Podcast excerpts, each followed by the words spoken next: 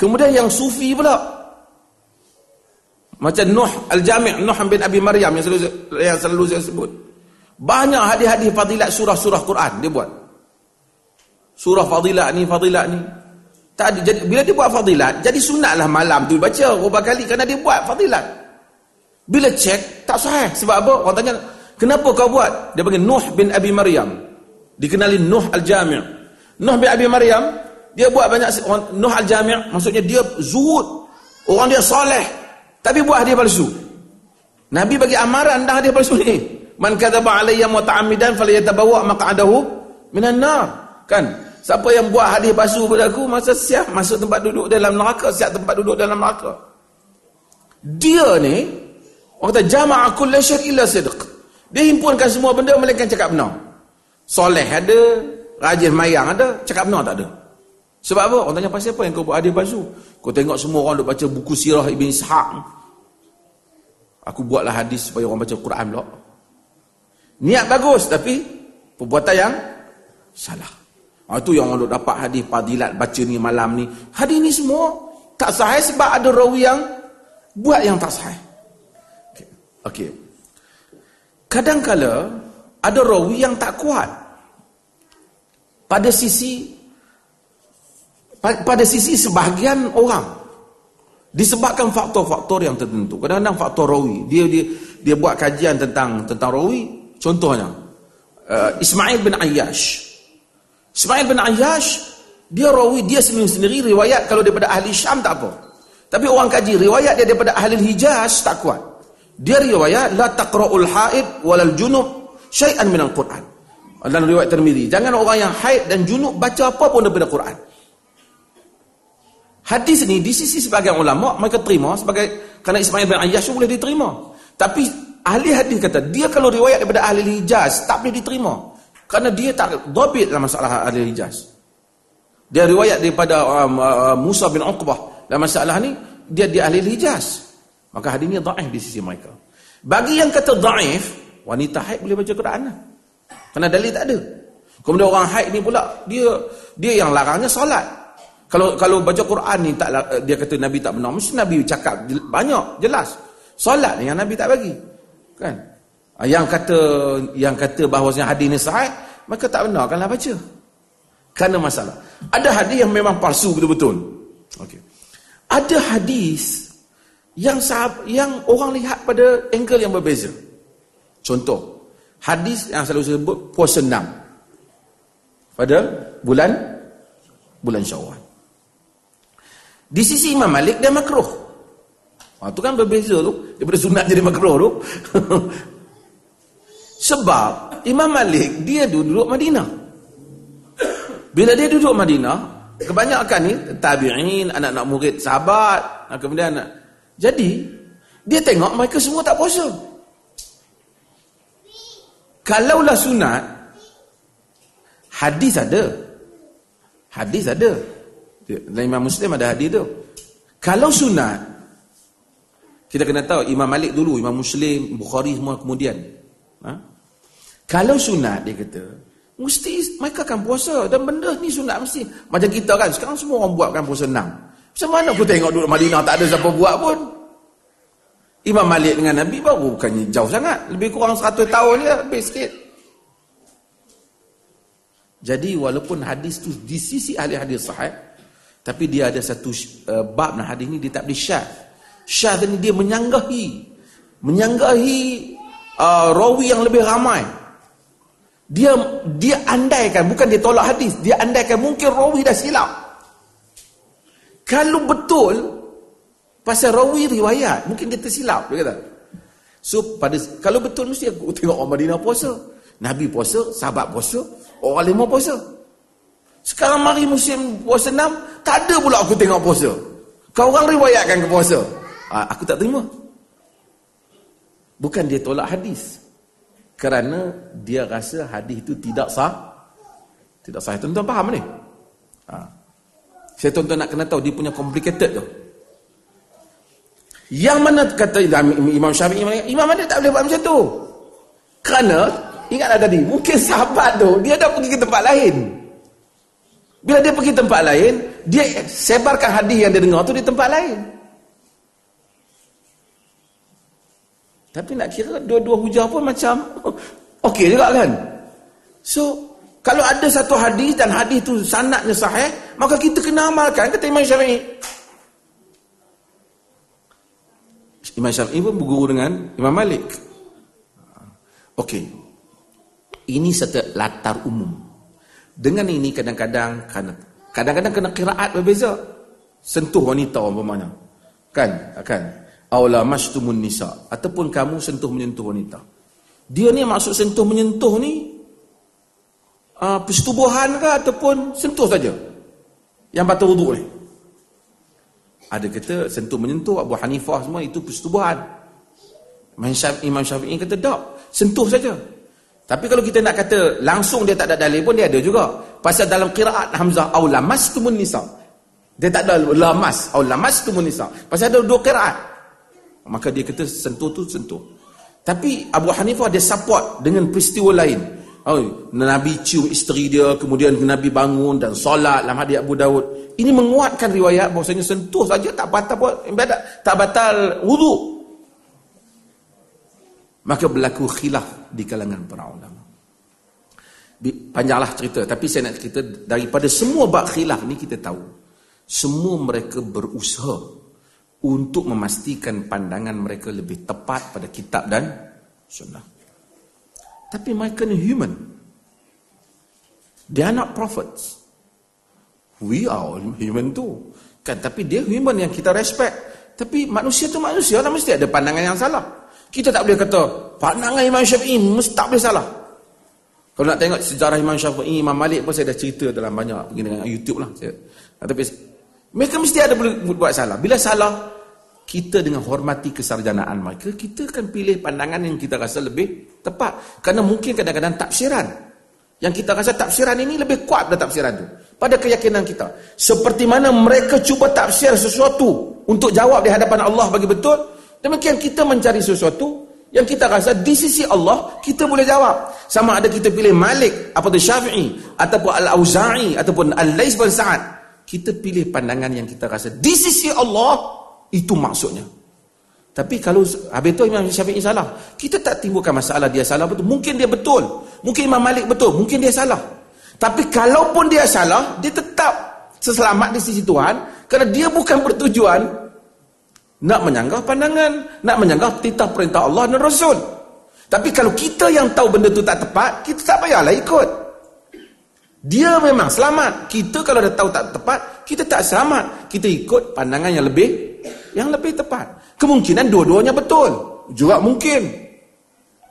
Contoh saya buat kadang-kadang ada pandangan. Contoh dalam pandangan mazhab Abu Hanifah. Dalam tiga imam ni, Abu Hanifah seorang dia orang Parsi. Imam Syafi'i, Imam Malik dia memang daripada Syaiban, dia orang Arab. Imam Syafi'i memanglah dia keturunan Nabi.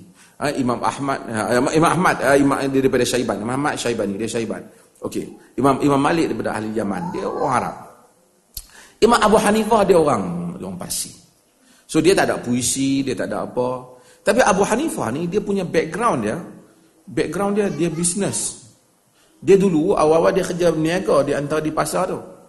Sebab tu bila Hamad dia belajar dengan Hamad bin Abi Sulaiman, setelah dia ditegur oleh Syabi supaya dia pergi mengaji, dia pergi mengaji dengan Hamad bin Sulaiman. 17 tahun dia duduk pergi mengaji. Sehingga dia boleh ilmu daripada seorang peniaga.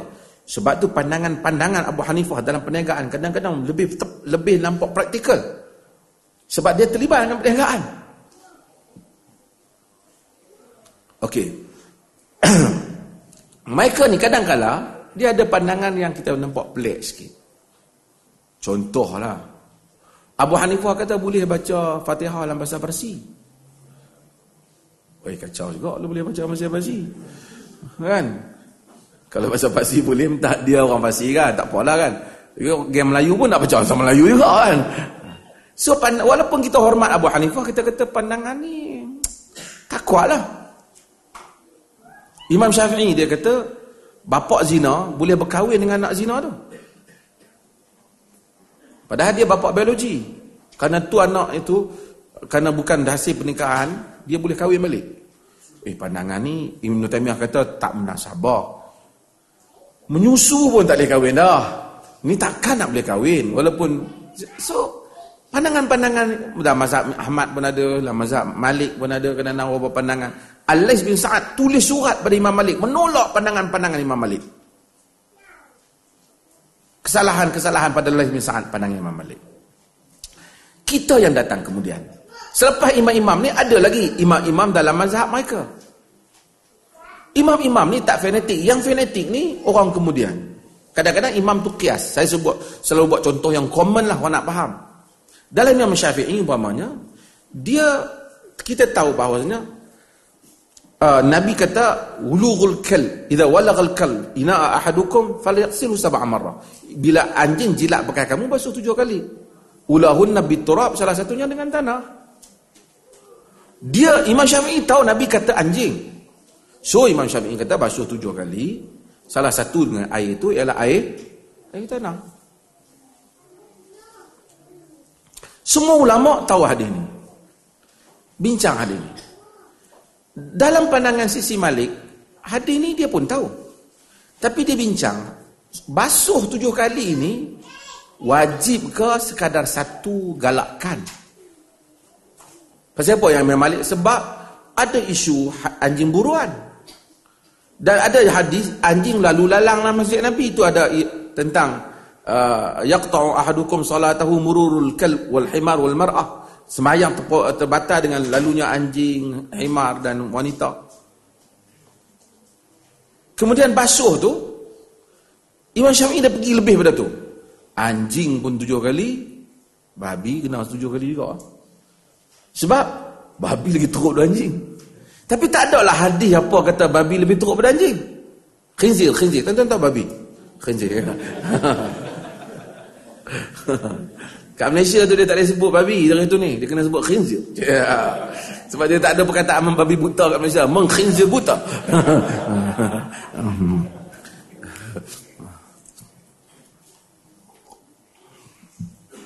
Okey. Tapi bila mari ulama-ulama dalam mazhab Syafi'i sendiri, yang ni macam Al-Imam An-Nawawi rahimahullah. Dia mazhab Syafi'i. Tapi dia kata nak kata khinzir kena tujuh kali ni tak adalah dalil lah. Maka mazhab lain jumhur yang kata tak payah basuh khinzir tu basuh macam biasa lah. Kena kita pergi pegang, kata pegang-pegang dekat, dekat, dekat, apa kita pergi ke supermarket tu tinggal tengok pegang eh pork tengok ah Tengok, tengok dah, dah apa? Ataupun kita pegang-pegang apa? Wih, ini khinzir ni. Kalau pandangan Imam Syafi'i, kena basuh tujuh kali. Salah satunya dengan... Tapi pandangan jumhur kata, tak, basuh macam biasa lah. Bagi hilang kesan dah sudah lah macam bas, kita basuh najis yang lain. Kata Nawawi, pandangan jumhur lebih kuat daripada Imam Syafi'i. Dari segi dalil. Dari segi dalil. Kadang-kadang ulama mazhab tu sendiri dia pilih pandangan mazhab lain dalam beberapa isu yang dia rasa.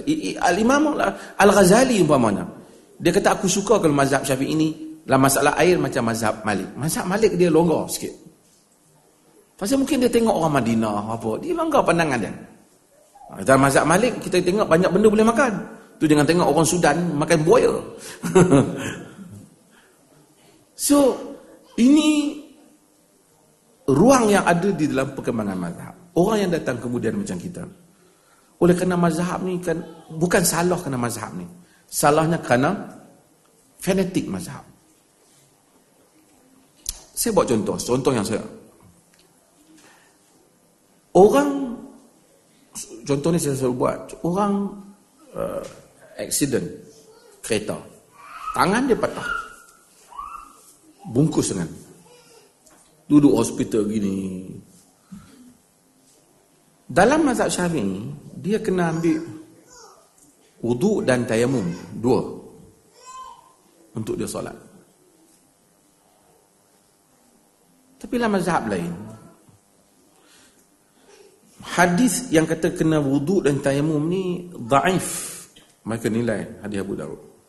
Kemudian dari segi semangat tabiat agama yang sukakan taisir memudahkan.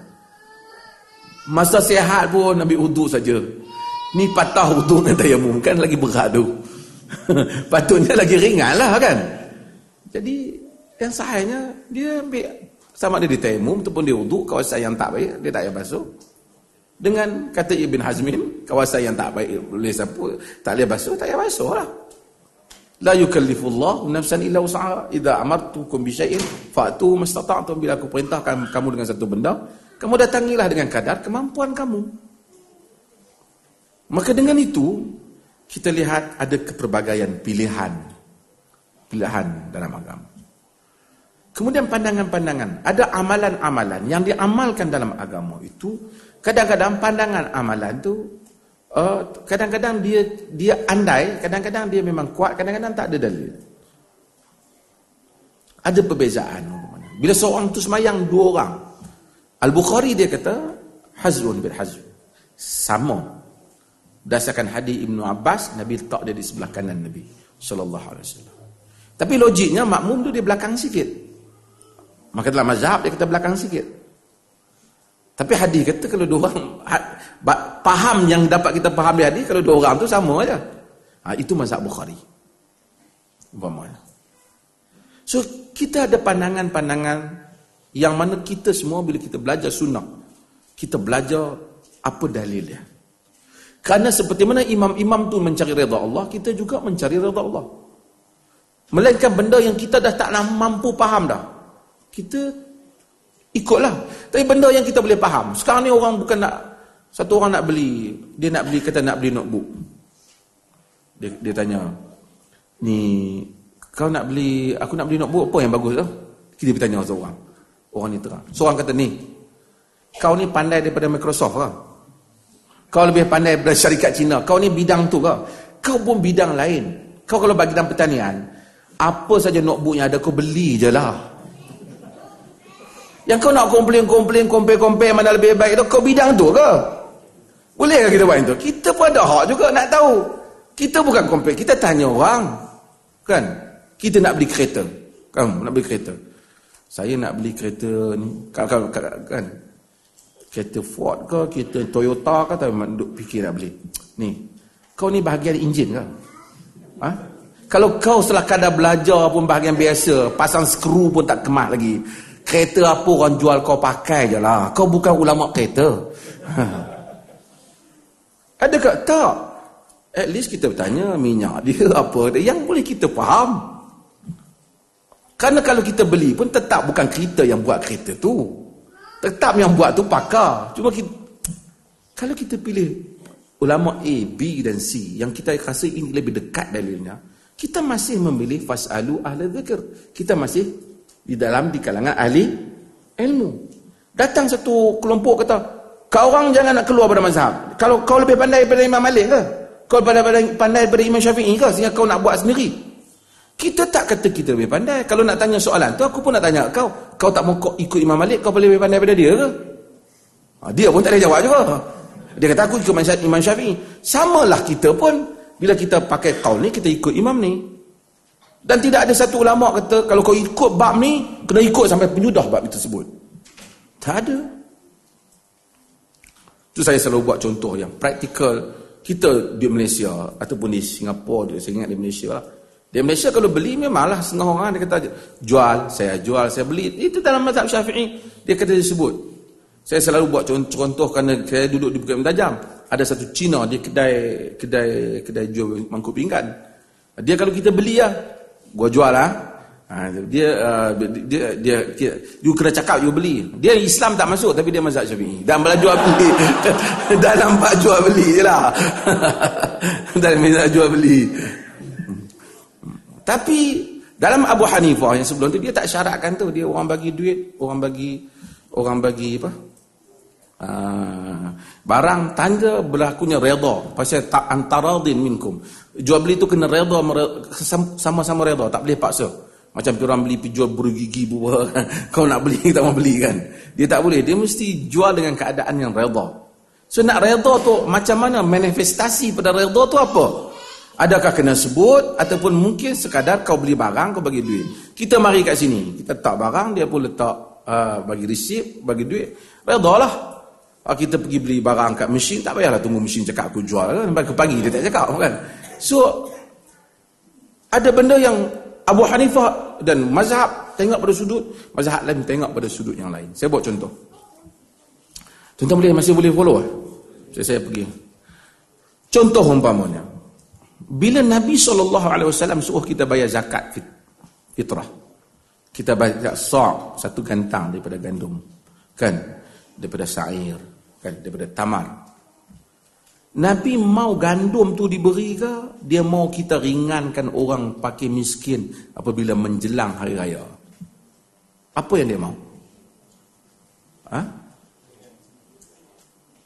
Mau apa? Itu istihad tuan-tuan lah.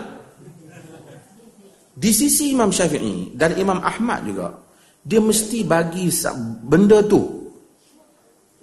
Staple food tu kena bagi. Benda tu tak boleh tukar. Maksudnya kena bagi gandum dalam konteks orang Melayu ni bagi beras, makanan asasi kutul balad dia panggil. Ataupun bagi tamar. Kalau kita tukar dengan duit tak kira. Pasal Nabi bagi macam tu. Di sisi sebab tu kalau fatwa Saudi pun dia tak sah kan tu. Tak boleh. Sebab tu orang Melayu dulu-dulu dia buat tolak. Tolak tarik, tolak tarik kan. Tak pernah siapa-siapa dulu dia kata, ha, ni zakat saya wajib tu dia jual balik. Dia nak dia nak justify kan benda tu dalam mazhab. Di sisi Abu Hanifah dia kata dia bukan purpose dia bukan tu. Purpose dia tu nak meringankan tu. Kalau dia ada gandum penuh rumah dia, dia tak ada duit, dia nak buat apa? So boleh tukar gandum tu dengan duit. Kemudian dia lihat pada konteksnya pada zaman Nabi dia memang dia makan butter trade. Ada gandum boleh beli daging ada. Mata wang tak banyak masa tu. Kemudian bila zaman berubah, mata wang ada orang guna mata wang. So mata wang emas dan boleh di, dibayar, boleh mengganti tempatnya. So ada dua fatwa, hadis sama-sama ada. Tapi dimensi ataupun angle yang ditengok tu berbeza. Contoh yang lain. Nabi larang wanita ni la tusafir mar'ah bidun mahram bidun mahramnya. Wanita tak boleh musafir tanpa mahram. Ada yang kata nah hadis kata satu hari satu malam, ada kata dua hari, ada yang tiga hari, ada Bukhari. Nabi tak mau wanita musafir ke? Nabi bimbang ditimpa fitnah pada wanita. Kau dia memang tak mau wanita musafir tanpa mahram. Di sisi pandangan mazhab sebahagian Abu Hanifah uh, di sisi dengan Imam Ahmad. Dia kalau tak ada mahram tak boleh musafir. Tapi Imam Syafi'i lah masalah ni dia tengok yang lain pula dia kata fitnah tu. Artinya kalau dia pergi musafir dengan sekelompok daripada wanita yang siqat yang dipercayai agamanya yang dapat membela dirinya seperti mana adanya mahram tu nak elok daripada fitnah tu maka boleh musafir. Bukan kerana dia tak tahu hadis tapi hadis tu dia lihat pada pada pahaman yang berbeza. Kesemua mereka itu telah berijtihad. Nabi sallallahu alaihi wasallam menyebut, "Idza ijtahada al-hakim fa asaba falahu ajran, wa idza ijtahada fa akhta'a falahu ajrun." Bila seorang hak ni riwayat Bukhari maksudnya apabila satu orang hakim berijtihad betul dapat dua pahala, salah dapat satu pahala. Tapi kita tak ikutlah yang salah. Kita tak ada suruh dia tu dapat satu pahala kerana dia pun usaha nak ikut yang betul.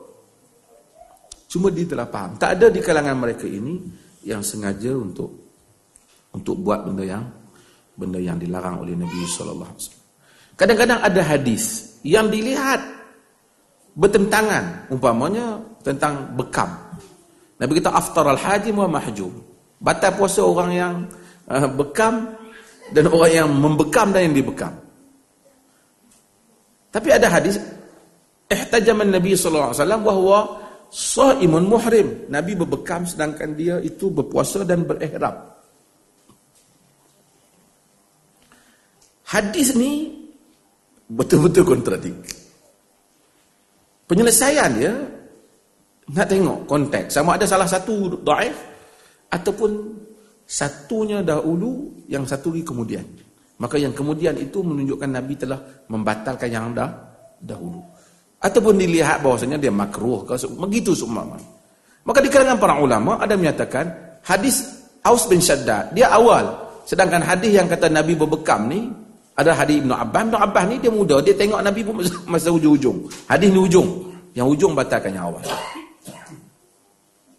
kerana ada nasikh dan mansuh kerana Nabi batalkan kerana suasana yang yang tertentu panjanglah saya sebut apa yang terlintas dalam kepala je lah jadi untuk membolehkan seterusnya saya buka kepada perbincangan tuan-tuan boleh faham ke?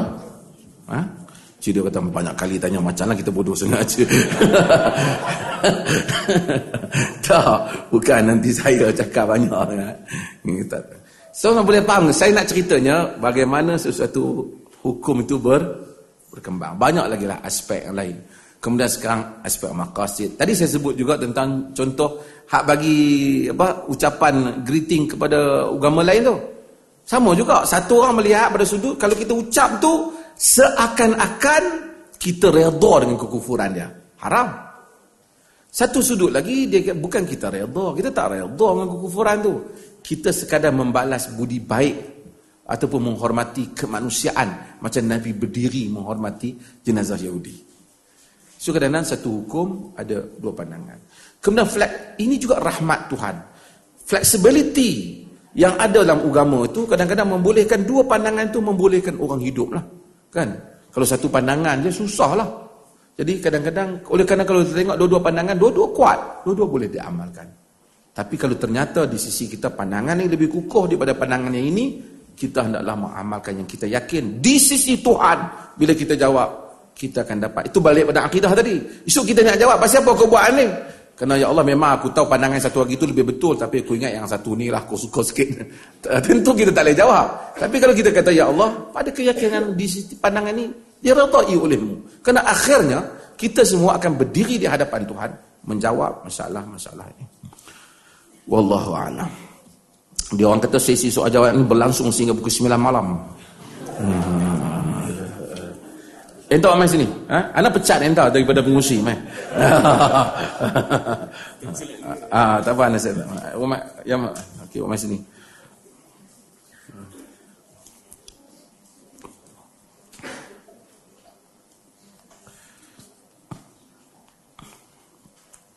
Bagaimana jika suami isteri berbeza pendapat tentang hukum mazhab? Oh, ini bagus soalan. Isu batal wudu. Okey. Isu tahlil. Tahlil pun ada mazhab juga. Okey. Saya nak buat contoh. Suami ataupun isteri, tak boleh paksa isteri dalam apa yang isteri faham tentang agama yang merupakan pegangan isteri secara peribadi. Sekiranya isteri yakin itulah dalil yang dia yakini. Saya buat contoh. Ha? Tapi bukanlah isteri itu pakai ikut je. Kena tengoklah. Khilaf ni ada khilaf yang yang muktabar ada yang tak muktabar. Khilaf yang muktabar maksud khilaf tu dikeluarkan oleh imam-imam yang ahli ilmuan yang besar yang mana proses khilaf tu dikeluarkan melalui disiplin dalil. Tapi kalau khilaf ni engkau kata gitu ada khilaf yang tak tak tak tak muktabar lah kan. Ada qaul umpamanya semayang Jumaat sunat muakkad. Khilaf juga tapi tak, tak, tak kukuh lah tak dianggap muktabar lah. Kan? Kalau nak kira khilaf ni macam-macam pendapat. Ha, so kita ada pendapat kata uh, selain daripada tamar dan arak ini ahli kufah uh, tamar dan anggur selagi tak mabuk boleh minum. Macam nabis dan seumpamanya ini juga tak kuat walaupun khilaf. Takkan kita nak pilih pandangan tak kuat. Walaupun ada ulama kata. Tapi kita kita penghujahan. Dalil tidak berpihak kepada mereka. Okey. Isu batal wudu. Katalah isteri rasa batal. Kata batal. Kan dia rasa. Dia study bab dia batal. Sebab tadi Imam Syafi'i kata punya pendapat batal. Suami kata tak batal. Sebab dia kata yang perkataan la mastumun nisa itu persetubuhan. Atas dasar ada kalau tanya saya peribadi tak batal lah. Kerana ada hadis qabbalan Nabi sallallahu alaihi wasallam ba'da azwajihi summa qama wa shalla. Nabi cium sebagian isteri dia dan kemudian bangun dan solat. Walaupun ada orang bincang tentang hadis ni, tapi banyak lagi riwayat lain yang sokong dia. Kan? Nabi sallallahu alaihi wasallam bila solat bila uh, uh, faraaituni uh, faraaituni muttaji'atan baina yadayhi kata Aisyah bila Nabi solat aku melintang di hadapan Nabi sallallahu alaihi wasallam wa idza arada an yasjuda ghamada rijlaiha faqabattuhuma bila aku nak dia nak sujud dia ramas kakiku aku. Tarik kakiku jadi Imam Syafi'i pun mazhab Syafi'i pun tahu hadis ni. Tapi dia kata mungkin Aisyah pakai apa? Selimut lah sebagainya ada hadis Aisyah tu kata faqattu Rasulullah sallallahu alaihi wasallam zata lailah dalam hadis Muslim aku kelihatan uh, hilang Nabi pada satu malam. Aku cari Nabi maka tanganku fawaqa tanganku terpegang kaki Nabi. Uh, qadamaihi mansub uh, dua kaki dia yang terpacak. Wa huwa sajid Nabi sedang sujud. Kemudian Nabi berdoa Allahumma inni a'udzu biridhaka min sakhatik wa min mu'afatika min uqubatik. Jadi Aisyah pegang kaki Nabi. Nabi tak berhenti buat solat lah. Aisyah aku dah mayang pegang ha. Sunat berwudu sebelum daripada tidur. Kalau suami isteri kan banyak alasan-alasan ni macam tarjih tak batal lah. Tapi ada pendapat mazhab Syafi'i dia batal. Katakanlah suami ni pergi mengaji adik apa semua, duk kata tak batal. Isteri tak kira, abang batal. Kalau dia pegang suami dia, dia keyakinan, yakin dia. Pasal apa batal? Tak mau. Kecil-kecil ustaz kata batal, nak kira ustaz lah. Tak boleh lah. I dah pergi study. Ha, kalau dia study, okey. Dia kata batal. Dia bila pegang suami dia, dia batal lah kalau dia yakin. Suami dia, tak batal lah. Kan? Bukan mesti syarat. Saya batal, awak kena batal juga. Ha, tak mesti. Ha, tak mesti. Ha. Okey. Pasal benda tu khilaf. Ha. Tapi kalau tanya saya, tak batal lah. Okey. Saya buat contoh yang lain. Suami talak ke isteri tiga sekali. Gerak, gram. Aku talak kau tiga ribu tiga ratus tiga puluh tiga kali. Ya. Geram kat sisa. Saya talak, dia talak tiga isteri dia. Talak yang pertama. Ramai di sisi jumhur kata batal. Ibn Taymiyah dan sebelum tu para sahabat juga di kalangan sahabat. Talak ni dia berdasarkan urutan. Kau sebutlah banyak mana pun yang pertama dikira yang pertama. At-talaqu marratan. Talak tu dua kali. Dia talak pertama dan kedua yang boleh rujuk. Suami kata, "Abang, habislah abang dah talak saya tiga kita ni dah terputuslah habis." Suami dia kata, "Tak." Dia kata, "Walaupun tiga, tapi sebenarnya pendapat yang rojehnya kira satu." Pasal yang pertama boleh rujuk. Mana boleh satu? Tiga lah. Ha. Satu. Kita kira satu. Saya tak mau kira satu, nak kira tiga lah. Contohnya. Saya yakin tiga satu. Kalau kes ni dia bawa ke hakim. Pasal dia mereka berselisih. Saya buat contoh Malaysia lah kalau ada orang Malaysia. Dia bawa katakanlah pergi ke mahkamah syariah Selangor ke mana dia akan kata tiga. Maka jadinya tiga lah sebab dah berbalah. Keputusan hakim lah memutus. Tapi kalau dia bawa pergi ke Perlis satu. Dia memang Perlis kira satu. Dia kira dia pakai fatwa Ibn Taymiyah dan negara-negara Arab teluk kebanyakannya semua satu. Dia kira ikut turutan jadi dalam kes tu kalau dia orang rojok kepada hakim, hakim pemutus. Faham tak? Tapi kalau sekiranya dia tak rojok dia, betul ke abang? Siapa cakap ke abang ni? Abang ni pandai-pandai. Dulu baca Quran pun sengit. Yeah. betul. Kau tak percaya aku jumpa ustaz. Cik. Pergi tanya ustaz, ustaz pun oh, kata sebenarnya jadi satu. Okeylah kita pakai yang satu lah. Kan? Dia pakai yang satu. Dia ikut suami dia. Maka tak ada masalah lah kira satu lah dia boleh rojok balik lah. Jadi bila rojok kalau dia talak lagi jadi nombor? Nombor dua. Tapi kalau di mereka berbalah bawa kepada hakim keputusan hakim memutuskan perbalahan. Kalau tidak tak ada jalan penyelesaian lah. Ha. isu tahlil. Tahlil ni tak ada mazhab apa yang kata suruh buat penuh yarah tak ada. Ini mazhab orang Melayu. Tapi kalau la ilaha illallah semua mazhab kata la ilaha illallah lah tahlil ni tak ada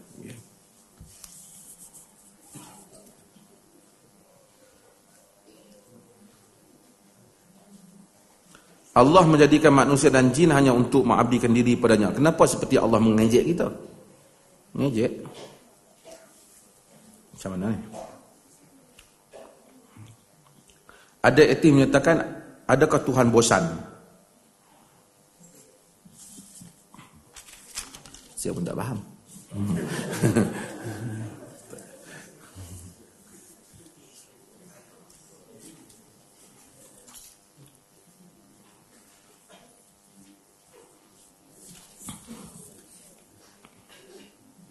Di sini ada beza orang kafir melabel Islam itu teroris. Adakah sama seperti masyarakat Islam sendiri yang apabila tidak bersetuju antara lain mereka kata Wahabi.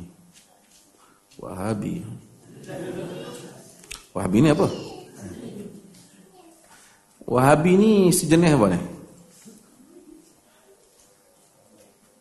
Yang sini, yang kecil sikit pada kangaroo tu panggil apa? Wah. Okey.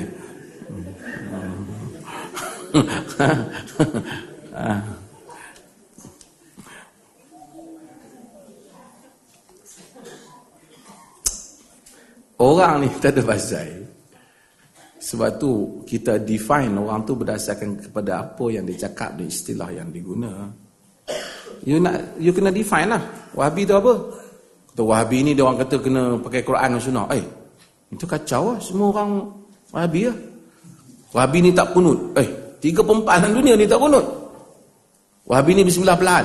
Eh, tiga perempat dunia bismillah pelan. Mazhab paling besar dalam dunia ni. Tentu tahu mazhab apa? Mazhab Hanafi. Walaupun dia Parsi. Tapi dia market dia besar. yang dapat Pakistan Hanafi, Cina Hanafi, India Hanafi, banyaklah Hanafi, Mesir pun sebagai Hanafi. Kerajaan Osmaniyah lu Hanafi.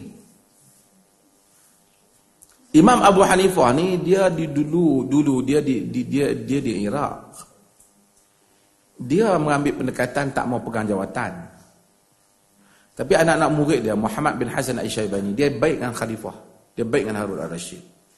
Dia ambil jawatan.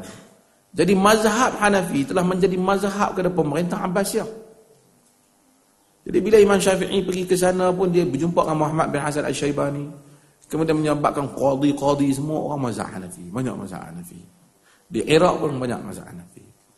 Mazhab Syafi'i dia di Mesir. Dia mula-mula di, di, di, di Iraq dan di, di Mekah dan Iraq. Kemudian dia pergi di Mesir dia ubah sebagian fatwa dia. Qaul jadi. Tapi kemudian daripada Mesir itu dia berkembang dia berkembang dia masuk kepada dia pernah pergi duduk di Mekah dan Madinah kemudian dia hilang mazhab tu daripada Mekah dan Madinah. Kerana apabila Muhammad bin Abdul Wahab dan seumpamanya ni mereka ni mazhab mereka menyerap Hambali mazhab uh, Ahmad ni asalnya dia tempat dia di di Baghdad Imam Ahmad. Tapi kemudian anak murid ni bawa berkembang. Mazhab yang tak apa besar sebenarnya mazhab Ahmad yang paling kecil. Segi jumlah lah. Kemudian dia sekarang dia dominan uh, di Mekah dengan Madinah kerana dia mazhab Hambali. Imam Malik duduk mana? Asal dia mana? Imam Imam Imam Darul Hijrah. Tapi Imam Malik mazhab dia kan tak ada situ. Dia pergi ke noh, Maghrib, Morocco, Algeria, semua sebelah sana, sebelah Spain. Sebab Imam Malik ni ada satu orang anak murid dia nama Al-Lais uh, Yahya bin Yahya Al-Laythi. Yahya bin Yahya Al-Laythi ni dia mari daripada Andalus. Dia mari belajar dengan Imam Malik. Dan Imam Malik kata ada uh, orang akil uh, Andalus, orang bijak Andalus. Dia main mengaji sungguh dengan Imam Malik. Dia ambil kitab Muwatta. Dikatakan dia ambil semua kitab Muwatta melainkan dalam bab i'tikaf saja. Tapi maksudnya dia riwayat pada Imam Malik.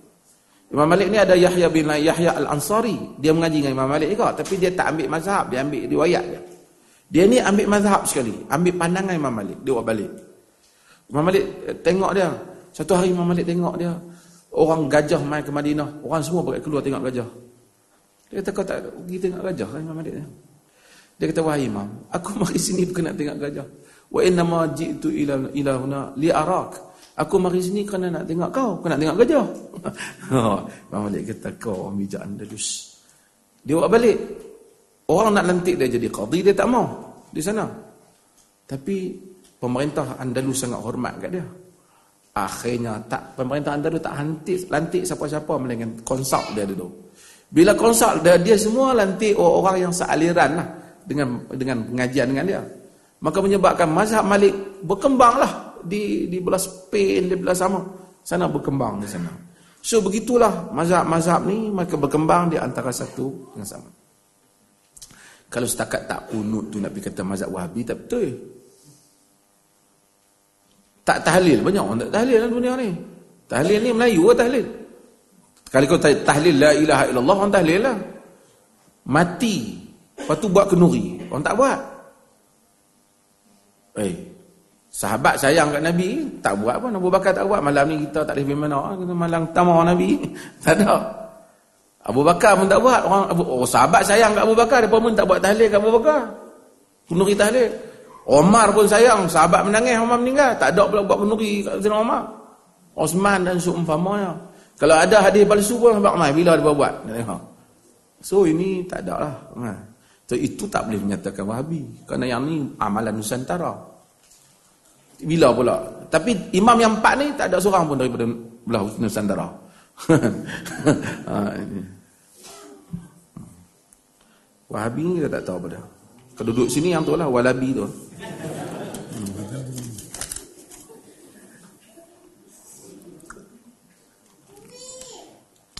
Apakah hukum bertukar mazhab dibenarkan bagi orang awam? Apakah asas ilmu yang perlu ada? Orang awam ni dia sebenarnya ikut fatwa orang yang fatwa kat dia. Dia bukan ada tuan-tuan daftar mazhab bila? nah, kalau macam nak masuk ke Australia kena isi borang kan. Nak keluar kan. Tuan-tuan masuk bila? Kan ada tuan-tuan saya daftar tengok ni anak saya pun ustaz nak lima tahun dah ni ingat nak nak ambil borang daftar mazhab. Tak ada eh. Tak ada juga kita lahir mak kita pegang-pegang bang mazhab anak kita mazhab Syafi'i bang. Banyak yang tuan-tuan amalkan tak syafi'i pun. Tuan bayar duit dalam tak syafi'i. Itu bukan syafi'i. Orang hak duk kata kita syafi'i dan kata kita semua syafi'i. Dia syafi'i. Dia pun tak syafi'i mana pun kita tengok. Sebab sebahagian fatwa yang dikatakan syafi'i itu bukan fatwa Imam Syafi'i rahimahullah. Ah, sebenarnya tak ada orang daftar. Orang yang orang awam ni dia ikut apa yang dia belajar sebenarnya. Hmm.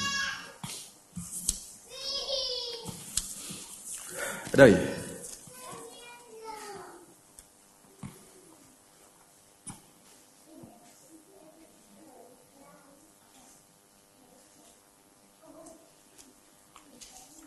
Berkenaan mazhab berbeza disebabkan tafsiran hanya tafsiran Rasulullah yang mutlak.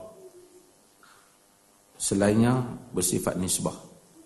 Apakah menggunakan metodologi modern critical analysis untuk meraih fatwa terutamanya yang berhubung dengan konteks suasana perkara baru dan contemporary? Dia bukan perkara baru. Dengan re-examination of meaning of hadith. Besok saya akan dia bukan perkara baru. Benda yang sama telah dibuat Tu yang Umar bagi fatwa tentang uh, apa zakat kuda dia ubah apa uh, harta rampasan perang. Kerana konteks dah ber, berbeza berbeza. Dan Nabi raikan konteks. Nabi kata la tuqta'u aidi fi safar wa la tuqta'u aidi fil ghazw jangan potong tangan pencuri masa musafir. Jangan potong tangan pencuri semasa di dalam peperangan.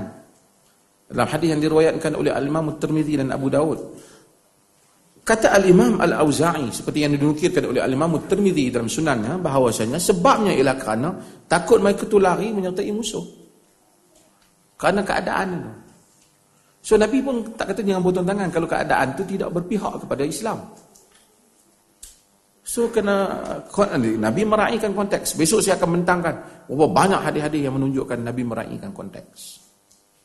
Itu penting untuk tuan-tuan faham terutama tuan-tuan berada dalam dalam dalam keadaan di negeri ini dan supaya melihat supaya tidak fanatik kepada satu-satu yang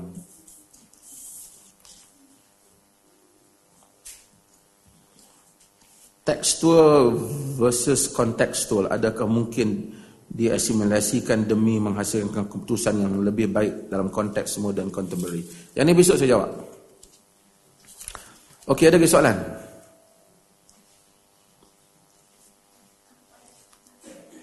Hukum gambar. Gambar. Gambar ni, ah ni pun gambar ni benda moden tak ni?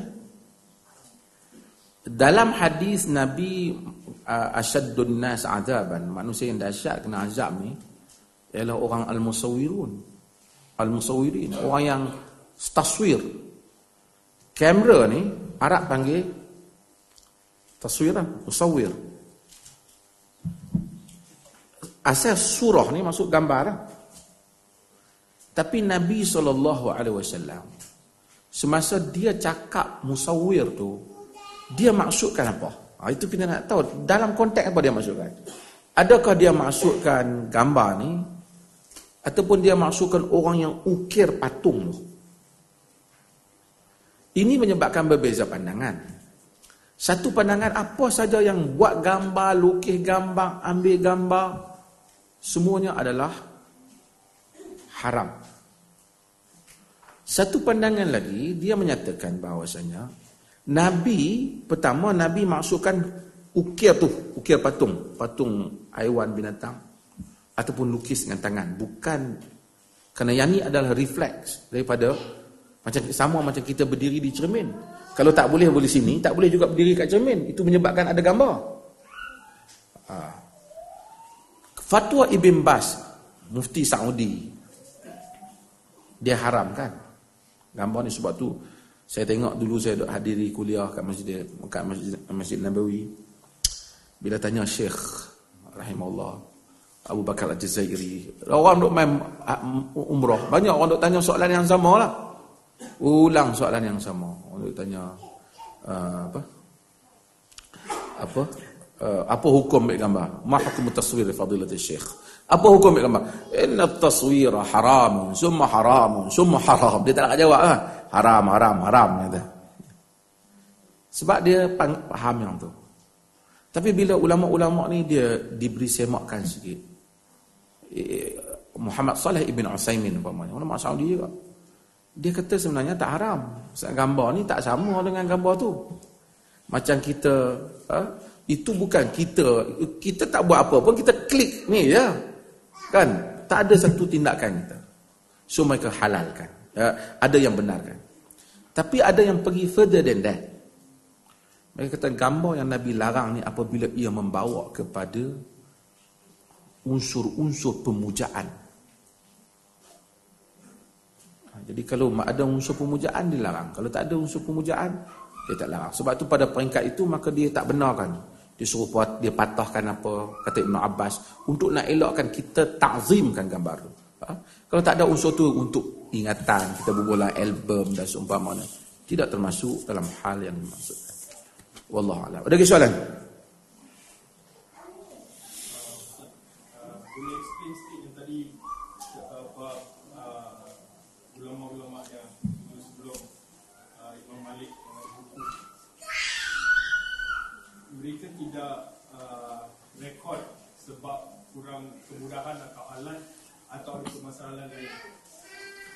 Mereka sebahagian mereka tulis. Zaman tu orang menulis. Alis bin Sa'ad umpamanya dia ada surat-surat yang dia tulis dengan Imam Malik. Walaupun sebahagiannya hilang tapi dia dia tu orang tulis. Cumanya mungkin kita jangan fikir sekarang ni bila orang cakap tentang tulisan kita dah very advanced so orang dah ada macam mana nak tulis macam mana kalau nak buat proposal kat universiti dah ada universiti kan macam mana cara proposal tajuk tak macam mana masalahan macam mana semua very arranged tapi zaman dulu uh, semua orang masih ibdak menulis. Orang menulis. Imam Syafi'i menulis. Jadi Imam Syafi'i umpamanya dia menulis itu apabila Abdul Rahman bin Mahdi kata perlunya satu orang menulis untuk membezakan hukum-hukum hakam ni. Maka Imam Syafi'i tulis kitab dia Arisalah. Dia balik dia hukum dia tunjuk. Jadi kitab tu menggambarkan idea. Imam sebahagian tu bukan dia mengajar dia tanggungjawab tapi mungkin dia tak fikir untuk dia nak menulis. Dia bukan Imam Syafi'i kata kalau aku tulis ni boleh juga buat mazhab. Dia tak ada idea tu pun. Idea dia nak sebarkan ilmu je. Dan semua orang menulis. Apa yang imam cakap tu orang tulis. Daripada pasal ulama hadis, dia tulis hadis ni.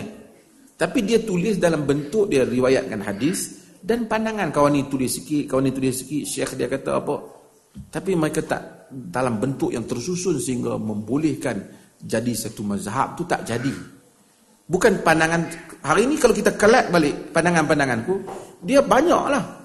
Tapi mungkin tidak sestabil mazhab yang ada. Karena daripada imam tu sendiri, kemudian bila dia dah macam peringkat awal tu agak stabil lah. Dah ada pengikut, followers dia. Kemudian orang developkan idea tu. Dia develop. Dah sampai 1400 tahun lebih, eh, 1200 tahun. Semua daripada aliran tu tulis, orang ni tulis lagi, maka dia jadi stabil lah. Dia jadi satu sistem lah. Yang ni, tapi mereka ni tak berlaku. Tak berlaku hal tu pada mereka. Bukan mereka langsung. Semua orang menulis. Ha, semua orang menulis. Ha, tapi ada orang yang tak menulis. Dan kita tengok ulama pun tak sama. Ada yang ulama minat menulis. Ada ulama tak minat menulis. Cuma simple macam ni. Allah nak takdirkan yang empat ni memang memang hebat lah. Nak diangkat lah kan wa ja'alna minhum a'immatan yahduna bi amrina lamma sabaru Allah jadikan mereka itu imam-imam dan mereka ni hebatlah bukan yang lain tu tak hebat nak takdirkan empat ni jadi hmm?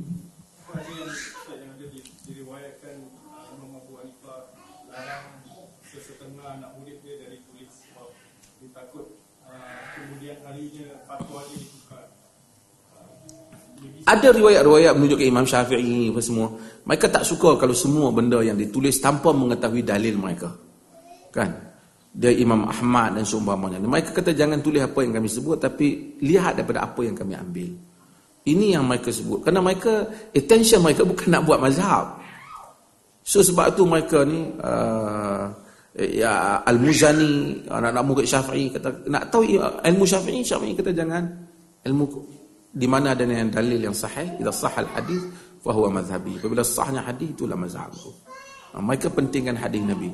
Ha, sebab itu imam uh, imam uh, Muhammad bin Hasan Asy-Syaibani apabila dia tengok muwatta Imam Malik hadis-hadis yang tak dia nampak tak ada pada sisi Abu Hanifah dia mazhab Hanafi dan juga pada Abu Yusuf yang merupakan ulama mazhab Hanafi dia kata idza ra'a sahibi ma ra'ait la taraja'a kama taraja'tu jika Abu Hanifah dan Abu Abu Yusuf tengok apa yang aku tengok ni, nescaya dia tarik balik pandangan macam mana aku tarik balik pandangan. Ya. Mahma qultu min qaulin aw asaltu min aslin, fa fi dhalika khilafu ma fi uh, khilafu qaul Rasulillah aw hadith Rasulillah sallallahu alaihi wasallam, fa ana raji'un anhu fi hayati wa ba'da mamati. Ha, kama qala Imam Syafi'i. Apa-apa saja yang aku letak kaedah, apa-apa saja yang aku bagi pandangan, kalau ada hadis Nabi yang bercanggah dengan pandanganku, aku tarik pandanganku semasa aku hidup dan sampai aku mati. Betapa jujurnya mereka terhadap. Semua imam-imam ni telah meletakkan asas yang sama. Kerana mereka bukan kata, jom kita buat mazhab satu. Mereka tak ada. Mereka macam ni, mengajar, anak murid tulis, anak murid pula, dan mungkin kalau kita tengok empat-empat ni, dia ada kelebihan. Abu Hanifah, dia sebenarnya, dia tak panggil anak murid dia anak murid. Dia panggil ashab. Ashab ni maksud kawan-kawan Abu Hanifah. Dia bukan mengajar, dia jenis debate. Dia mengaji mengaji dengan Hamad bin Abi Sulaiman. Nah, itu guru Abi Sulaiman. Itu guru dia yang paling besar lah. Masa dia mengaji itu lama, dia mengaji, dia kata, eh aku ingat rasa macam macam nak buat nak buat halakah sendiri. Tapi tak gamak pergi nak buat, tak gamak lah. Tok guru dah lagi pergi balik dengan Tok guru. Tapi bila Hamad tak ada, dia mula. Anak orang keliling dia. Orang tengok cara dia debate, orang kagum dengan dia. Lalu bila orang kagum, kita tengok banyak penceramah. Ada penceramah yang kita kagum. Ada anak murid. Bila orang kagum, orang mula tulis pandangan dia. Demikian Imam Malik dengan kehebatan dia. Sebab tu dia ada muwatak dia itu. Ha, Imam muwatak dia. Sebab tu apabila Imam Syafi'i nak pergi jumpa dia, dia minta daripada gubernur supaya minta perantaraan supaya dia dapat jumpa Imam Malik. Bukan senang. Imam Syafi'i masih muda ketika itu. Gubernur kata, kalau kau ajak aku buat benda lain senang. Tapi nak jumpa Malik aku pun gerun. Kata Imam Syafi'i kali pertama aku jumpa Imam Malik, aku pergi rumah dia. Jariah dia tanya dia kau ada apa masalah. Dia kata aku nak jumpa Imam. Kalau kau ada soalan kau boleh tanya masa kuliah dia kelas dia nanti. Ha? Lepas itulah sebagai riwayat Imam Syafi'i bawa satu surat agak benar kata dia ini keturunan uh, Nabi, dia nak belajar. Pasal dia takut tak terima dalam kelas dia. Tengok Imam Malik keluar, jariah dia tak kursi. Takut tengok Imam Malik keluar sangat gerun kan dengan janggutnya yang putih muka dia yang haibah dia keluar Imam Malik pegang marah kertas tu Ada pula orang nak mengaji guna soal agama pula. Dia kata minta maaf imam aku orang miskin kata. Imam Malik terima dia. Apa yang kau ada kau hafal muwatta. Oh, dia masuk kelas dia. Pun begitu Imam Syafi'i berguru Malik hujjati amam Allah, Malik hujah aku depan Allah. Kan? Kalau Allah tanya siapa aku, aku ambil ilmu daripada Malik. Tapi bila Imam Syafi'i dia pergi kepada uh, ke uh, ke Mesir, dia berbeza dengan Imam Malik. Dia mula keluarkan uh, semasa awal sampai Mesir dia disambut oleh anak-anak murid Imam Malik. Inilah anak murid Imam Malik Imam Muhammad bin Idris ini. Dengan dengan dengan bangganya. Tapi lama-lama dia berbeza dengan guru Imam Malik. Sehingga dia tulis kitab yang menyanggahi Imam Malik. Sehingga berlaku krisis antara dia dengan pengikut Malik. Padahal Malik itu guru dia. Dia tak pernah menghina Malik. Tapi dia tak setuju dengan sebahagian pandangan Imam Malik. Dia juga tidak setuju dengan beberapa uh, pandangan Muhammad Hasan Al-Syaibani. Dan dia tulis. Demikian tapi mereka semua sentiasa menyatakan imam-imam itu adalah imam dan guru mereka. Itu yang mereka ajar. Kita hormati imam. Tapi kita tidak fanatik pada kaulah pendapatnya. Kita hormat pada tu syekh. Syekh, guru saya. Dia dekat dengan Allah. Tapi manusia, manusia dia bukan Nabi. Saya tak, kerana bukan saja dia bertanggungjawab depan Allah. Kita juga bertanggungjawab depan Allah. Ini yang diajar dalam semangat orang bermazhab. Yang kemudian ni datang. Kau jangan keluar mazhab, masuk neraka. Ha. Dia pula pegang kunci surga dengan neraka. Ha? Ya. Yang imam-imam tu tak kata. Jadi terima kasih kepada Datuk Dr. Mazhar. Terima kasih. Uh, dia